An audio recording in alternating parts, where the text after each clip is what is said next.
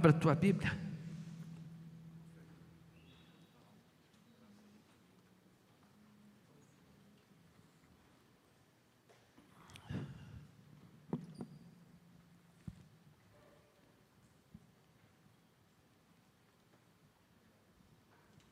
No livro de Atos, capítulo 2.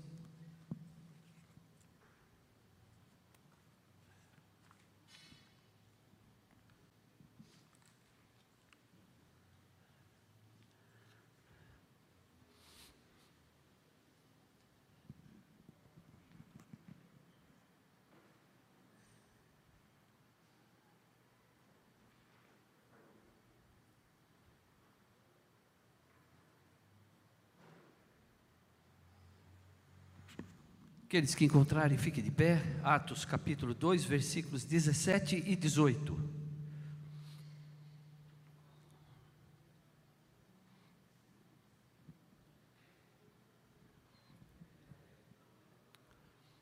Amém?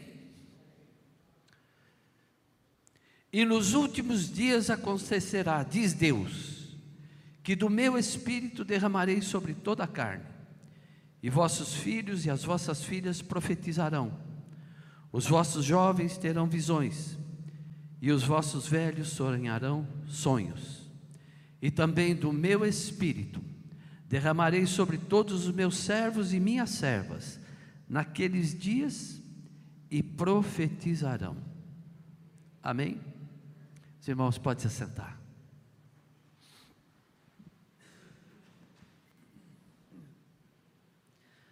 Quem sabe qual é o tema da pregação de hoje? Tem alguém? Sabe? O resto não sabe porque não viu o WhatsApp, certo?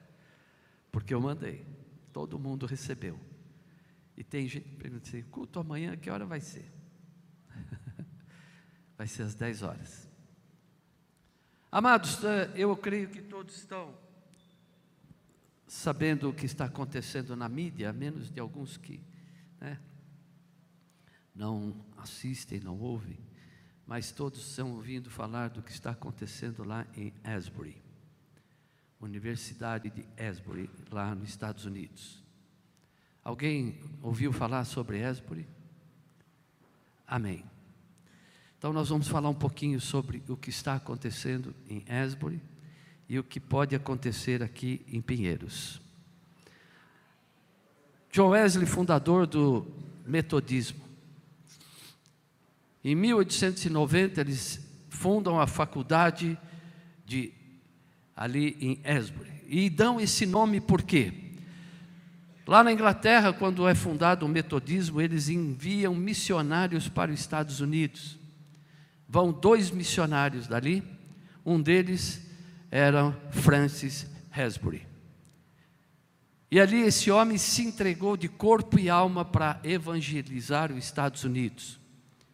E esse homem entregou a sua vida e viveu para o Evangelho e salvou muitas almas. Em 1890 é inaugurada a faculdade, é fundada a faculdade, e então John Wesley dá o nome a esta faculdade de Francis Asbury. Por isso que ela chama-se Faculdade de Asbury. E hoje, universidade. E o que, que está acontecendo em Asbury? Essa faculdade ela forma jovens para o ministério, pastores, evangelistas, missionários. E desde a sua fundação, o seu propósito é esse: formar jovens para o ministério de Deus. E ali em 1970 acontece o primeiro chamado avivamento ali na universidade. Esses jovens, eles ficam ali, moram ali, eles têm três vezes por semana o que eles chamam de capela, que é o nosso culto, e eles se dedicam corpo e alma 24 horas por dia em oração, estudo da palavra e ministração de louvor. E quem viu as fotos ali da igreja, da capela deles, existe um órgão de tubos no fundo da igreja, em cima do órgão de tubos, está escrito: Santidade ao Senhor. Esse é o lema deles: Santidade ao Senhor. Em 1970 começa esse movimento e eles então têm um avivamento. O que é avivamento? É dar mais vida àquilo que já está vivo, é dar mais emoção, mais força naquilo que está vivo. Então eles chamam isso de avivamento. Agora, dia 8 de fevereiro, um culto normal, ali na capela deles, acabou o culto, depois de uma pregação onde aquele jovem que não era um pastor famoso, midiático, nem conhecido aí no mundo inteiro, ele acaba de pregar e ele prega sobre Romanos 12, 9, que diz assim: o amor seja não fingido. Acabando aquela ministração, o pessoal do louvor sobe para o altar e começa a louvar ao Senhor. E aí o louvor começa a contagiar a igreja e o Espírito Santo desce sobre aquele lugar e todos começam a adorar a Deus. E ali eles não pararam mais de adorar a Deus e ficaram, passaram dias, horas, dias orando, cantando, pregando a palavra. E isso, logo, hoje o mundo é muito pequeno, porque hoje você coloca algo na, na mídia e o mundo inteiro sabe em poucos minutos. E todo mundo ficou sabendo o que estava acontecendo em Asbury. E ali então, meus amados, o Senhor começa uma obra que não é nova naquele lugar não é uma novidade para eles. E por que não? Porque eles vêm desde o princípio buscando ao Senhor. Aquilo não aconteceu de uma maneira assim translocada, sem nenhuma. Não. Aquilo tudo aconteceu porque eles têm um histórico de vida, um histórico de ministério, aonde Deus foi trabalhando naqueles corações e naquele lugar, até chegar esse acontecimento de 1980 e depois, 50 anos depois, ele se repete ali em Asbury. Então muitos pensam, ah, isso daí é a gente se reunir, vamos cantar e vai acontecer. Não, não é assim que acontece. A santidade com o Senhor, ela acontece no dia a dia da nossa vida e ela tem que ser crescente. Santidade é afastar-se do pecado, é ficar mais longe cada dia das coisas do mundo. O mundo tem coisas boas, e quando eu falo afastar-se, é das coisas ruins que o mundo oferece para nós, para todos. Então, naqueles cultos, eles pregavam a palavra.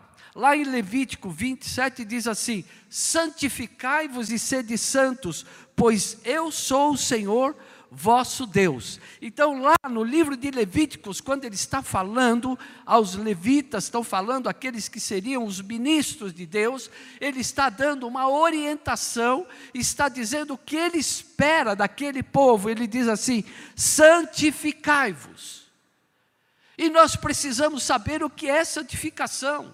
Porque tem gente que acha que santificação é entrar para um convento, entrar para o celibato, ficar 24 horas lá, sentado, orando, com a Bíblia na mão. Não, santificação é você estar no mundo e assim mesmo não pertencer às coisas do mundo. É você estar separado das coisas que contaminam o nosso coração e nos afastam de Deus.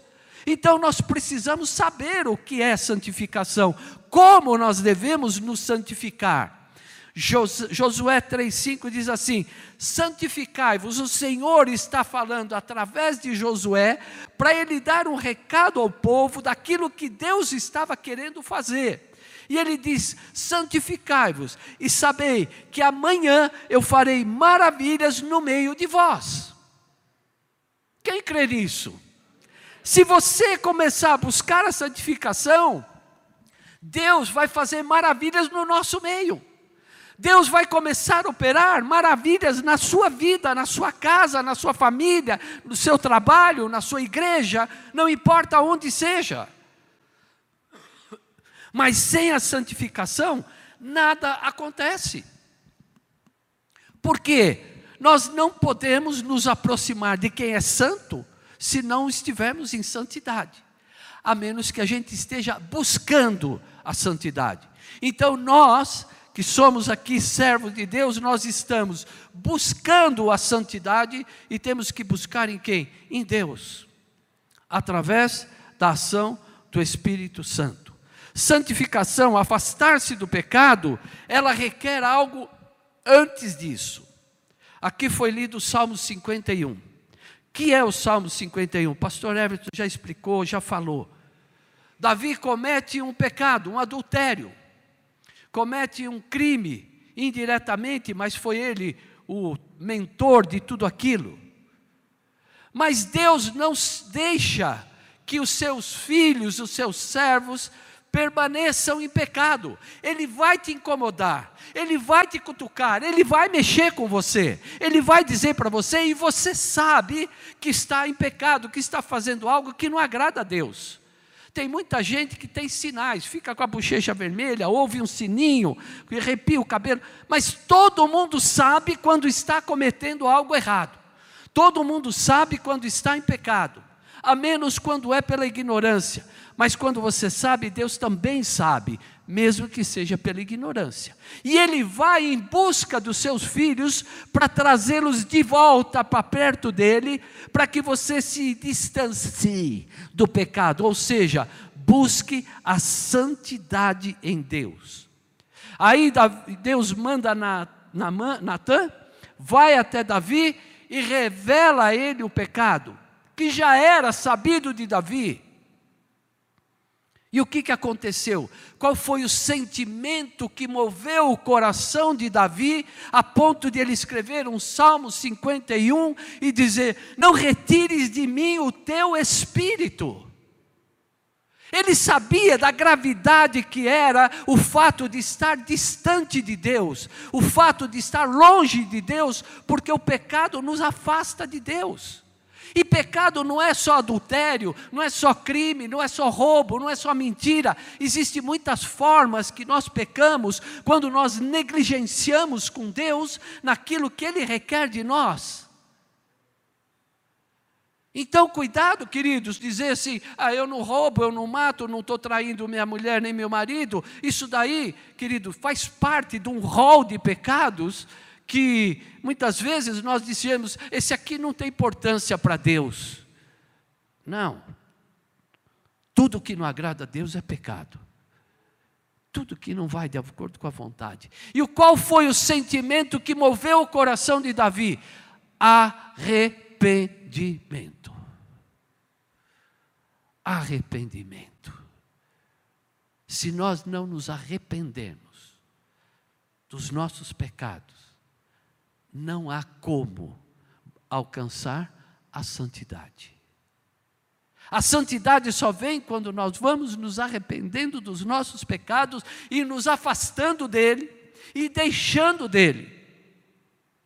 Aí então você está a caminho de uma santidade. Então, João Batista, quando ele é enviado de Deus para trazer ao mundo a mensagem de que o Salvador viria, qual foi a mensagem de João Batista? Arrependei-vos. Ele não disse, vai para a igreja. Ele não disse, leia o Torá. Ele não disse, vai lá conversar com o sacerdote. Ele não disse nada disso. Ele disse a única palavra que ele pregava e anunciava é: arrependei-vos. Então, amados, se nós queremos ver o movimento de Asbury aqui na igreja, nós temos que buscar a santidade. E buscar a santidade é nos arrepender das nossas negligências com Deus. E quem vai dizer aqui que não as tem? Se alguém levantar a mão, eu vou orar por um mentiroso. Porque todos nós, em algum momento, negligenciamos com Deus seja na nossa atitude, seja na nossa devoção, seja na nossa caminhada com Cristo, seja no cumprimento dos horários, seja na, na comunhão com os irmãos, seja na pregação do Evangelho, que é a minha vida, eu não preciso ser pastor, evangelista, missionário para pregar o Evangelho, a minha vida fala mais do que a minha boca. Então, amados, nós temos que ter a consciência de que a santidade ela começa com o arrependimento, a confissão, e aí então vem a santidade. Em 1970 começou com um culto onde o pastor deu oportunidade e um jovem foi à frente e começou a confessar os seus pecados diante da congregação. E ali houve um quebrantamento em toda a igreja, aonde muitos começaram a se levantar e a clamar a Deus e a se arrepender dos seus pecados, e aí então veio aquele avivamento de 1970 na Universidade de Hasbury. É assim que as coisas acontecem. Não adianta programar, amanhã nós vamos fazer um culto de avivamento, isso não vai acontecer. Isso é um processo que nós estamos passando. Então, aqui, quando eu, eu fiquei, eu fui olhar todas as mensagens de Facebook, de WhatsApp, Google, fui pesquisar. E fiquei, confesso que pasmo com o que eu vi de atitudes de pastores tomando, fazendo e falando. E alguns deles vimos aqui, irmãos, que hoje nós estamos vivendo tempos que igrejas estão se distanciando do evangelho do reino de Deus e criando um evangelho para atrair pessoas para dentro da sua igreja, para dizer que eles têm mil, dois mil, três mil membros, que são igrejas cheias de almas vazias. E nós precisamos tomar cuidado com isso. Não que eu não queira ter uma igreja com mil, duas mil, três mil almas, mas eu quero almas que são almas salvas em Cristo, que são almas que buscam a santificação, que sabem o que é servir ao Deus Todo-Poderoso. Não é apenas encher a igreja. Então, ao invés de se afastar do pecado e se aproximar de Deus, eles estão se afastando de Deus e ficando mais próximo do mundo. Igrejas aí com escola de samba no carnaval a propósito de dizer que estão pregando o Evangelho. Existem mil maneiras de se pregar o Evangelho no carnaval. Mas não se vestir de fantasia, escola de samba, trio elétrico. Vejam o que estão acontecendo, coisas que estão fazendo. E Deus está vendo tudo isso. Deus está olhando para tudo isso. Então precisamos ver que há um esfriamento, como a palavra já dizia que nos fins do tempo muitos apostatarão da fé, haverá um esfriamento das igrejas. Isso está acontecendo. O que nós precisamos fazer? Buscar esse avivamento, ir atrás dele, mas não é atrás do avivamento, mas é atrás da santidade, porque é ela que nos vai nos levar ao avivamento, é ela que vai trazer isso para nós. Lá, quando eu comecei a ver, eu vi que quando começaram as notícias, alguns pastores de algumas denominações foram correndo para Asbury. E chegaram lá com seu celular, como se aquilo fosse um furo de reportagem da Globo. Olha aqui, eu estou aqui, vou entrar no clima daqui a pouco. Meu Deus, o que, que é isso? Onde está o Espírito? Não é para entrar no clima, é para o Espírito entrar na minha vida e mudar a minha vida por completo. Aquilo não é show, aquilo é a unção do Espírito Santo sobre jovens que estão ali entregues ao Senhor, orando, jejuando, vigiando, pregando a palavra, se instruindo para pregar o Evangelho a toda criatura, a tempo e a fora de tempo. E tem pastores fazendo daqui um show. Olha, eu estou aqui. Olha, oito horas de voo para vir aqui. Sabe que eu tive vontade de fazer? Pegar o celular, chamar você, cada um de vocês, e dizer: vamos para a igreja, porque Asbury é aqui. Nós podemos viver a mesma coisa que acontece lá, pode acontecer aqui hoje, se nós colocarmos diante de Deus e buscar a santidade no Senhor. Não precisa ir para Asbury, o Espírito Santo de Deus está aqui. O que faz a diferença? Não é Deus, não é o Espírito, porque diz que Deus é onipresente, Ele está em todos os lugares. O Espírito não está voando aqui, Ele está aí dentro de você. O que faz a diferença sou eu. Eu faço a diferença. Eu é que vou dizer: Senhor, eis-me aqui, faz a tua obra em mim, faz aquilo que precisa. Ouvi pastores dizendo e testemunhando de vidas que estão lá. E eu ouvi e vi filme, se você não viu, procure. Lá está tendo cura. Um menino numa cadeira de rodas levantou e saiu andando. Pessoas que chegaram em casa dizendo: Eu estava enfermo, fui curado. Não precisou sapatear, não precisou voar, não precisou pular no púlpito, não precisou nada. As pessoas estão sendo curadas sentadas no banco. Sabe o que é isso? É o Espírito Santo agindo, é o reino de Deus que está aqui na terra, amados. Sabe? E, e ainda esse pastor chega no fim e fala assim: agora vamos ver se isso é de Deus ou não, vamos aguardar para ouvir. Sabe? As pessoas estão céticas quando o Espírito age, mas quando o homem age, eles aplaudem. Eles colocam os homens no altar, no lugar de Deus. Mas não, aqui o lugar quem reina aqui é Jesus. Enquanto ele vier aqui, ele vai reinar e ele vai ser o todo-poderoso na nossa vida. Como que pode duvidar? Ali, quando aconteceu o Pentecostes, haviam 120 e uma multidão ali olhando. E quando eles foram batizados com o Espírito Santo, muitos não acreditaram também. Isso não é novidade aqui hoje, não. Lá também não acreditaram, estão embriagados, eles estão cheios de vinho, beberam muito, por isso que estão aí. Aí Pedro se levanta e diz: Não, vocês estão enganados.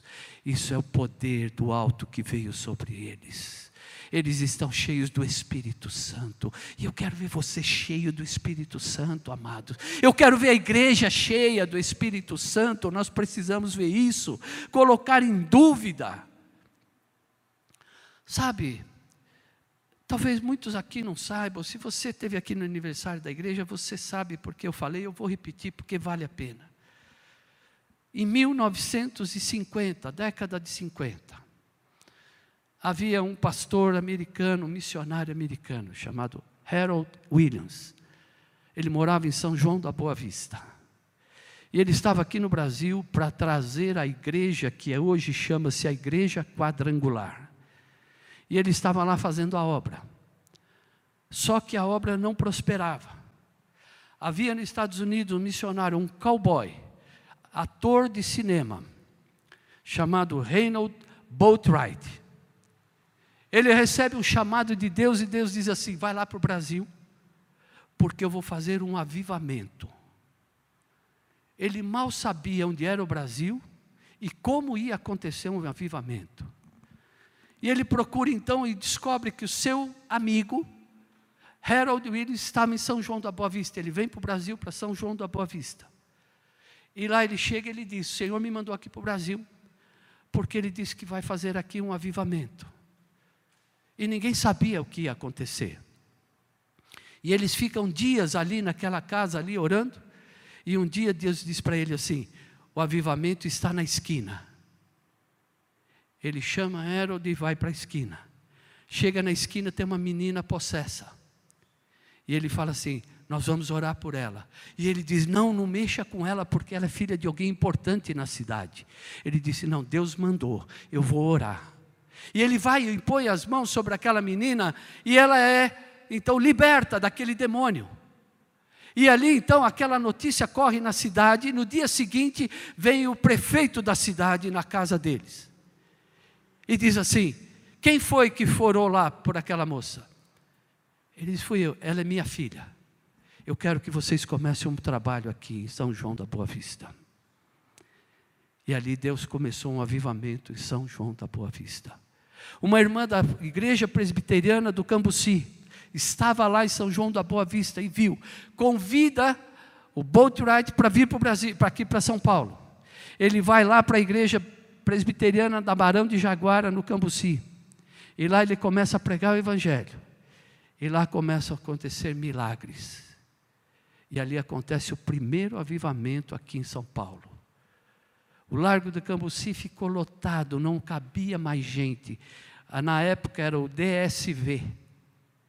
Fechou todas as ruas e ficaram ali pregando a palavra e vendo milagres acontecerem.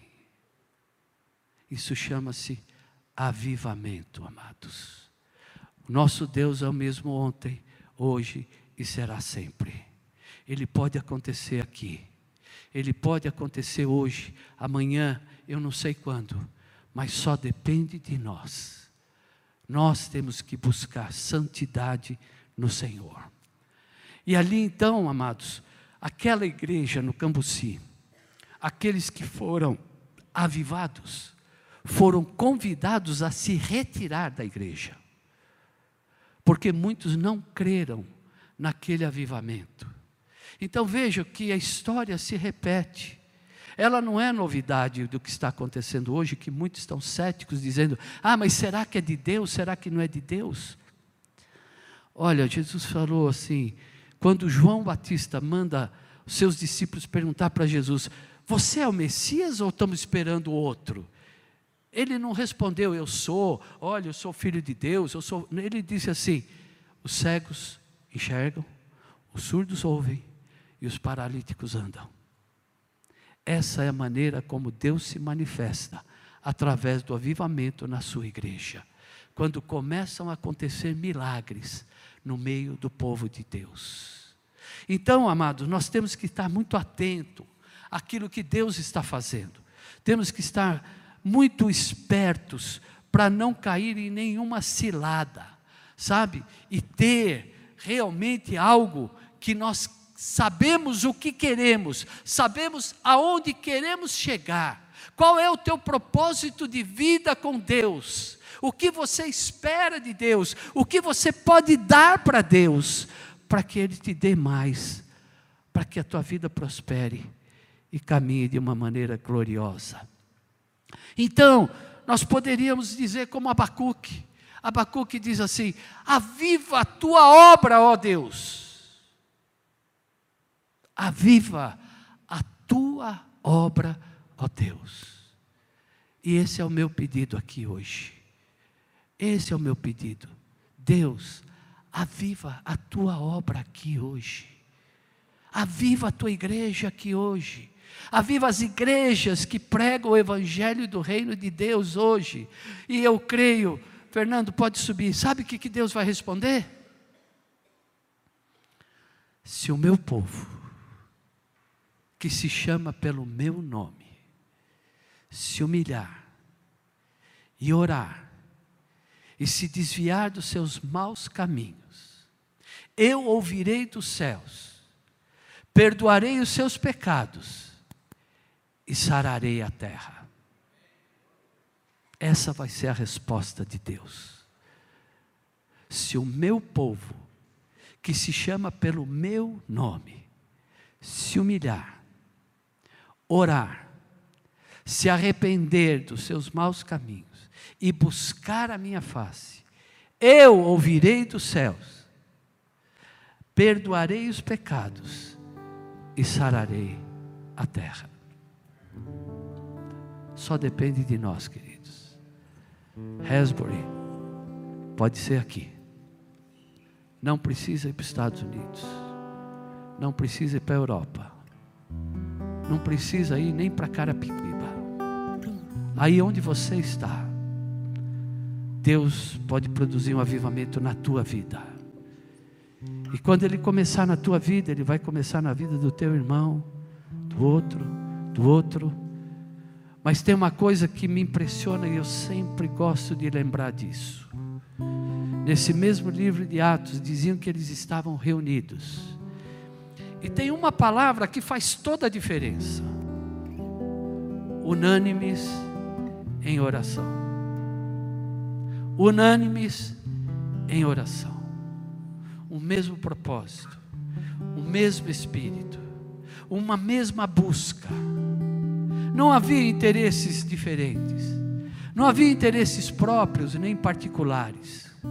Não haviam pessoas que eram negligentes, ah, ele está orando que deixa ele. Não, todos unânimes em oração. E quando isso aconteceu, quando Deus viu essa unanimidade, esse espírito que agia igualmente em todos os corações, Deus os reúne naquele cenáculo e diz que veio um fogo impetuoso, vento como línguas de fogo lá e foram cheios do Espírito Santo. Você quer ser cheio do Espírito Santo? Só tem um jeito. Busque santidade no Senhor santidade em Deus é o caminho para que Ele produza avivamento na sua igreja. Começa na minha vida, na tua vida, em cada um de nós. E o Espírito vai agindo, vai trabalhando, e Ele vai fazendo a obra nos nossos corações, até aquele dia que vai se cumprir a palavra de Joel, que aqui Pedro repetiu e disse: Nos últimos dias acontecerá, diz Deus, que do meu espírito derramarei sobre toda a carne. Os vossos filhos e as vossas filhas profetizarão, os vossos jovens terão visões, os vossos velhos sonharão sonhos, e também do meu espírito derramarei sobre os meus servos e minhas servas, naqueles dias, e profetizarão. Que suceda assim aqui hoje na minha vida, na tua vida. Eu não me importo em sonhar. Que os jovens profetizem e os velhos aqui sonhem. Mas que aconteça o verdadeiro avivamento na minha vida, na tua vida. Que você possa realmente sair daqui hoje pedindo a Deus, Deus me ajuda a me santificar. Na próxima sexta-feira nós vamos ter uma vigília. E essa vigília não vai ser de louvor e oração. Não é uma vigília que a gente gosta. Gente gosta de vigília de agito, bastante pregação, palavra, que aí eu fico sentado só ouvindo. Mas eu quero te desafiar. Sexta-feira, 20 horas, nós vamos até meia-noite. Depois meia-noite tem um lanchinho lá para quem vier. Eu vou vir em jejum, quero que você venha também, se puder. Estaremos em jejum nessa vigília da próxima sexta-feira, às 20 horas, vamos até meia-noite. Louvor e oração. Ah, mas é muito difícil.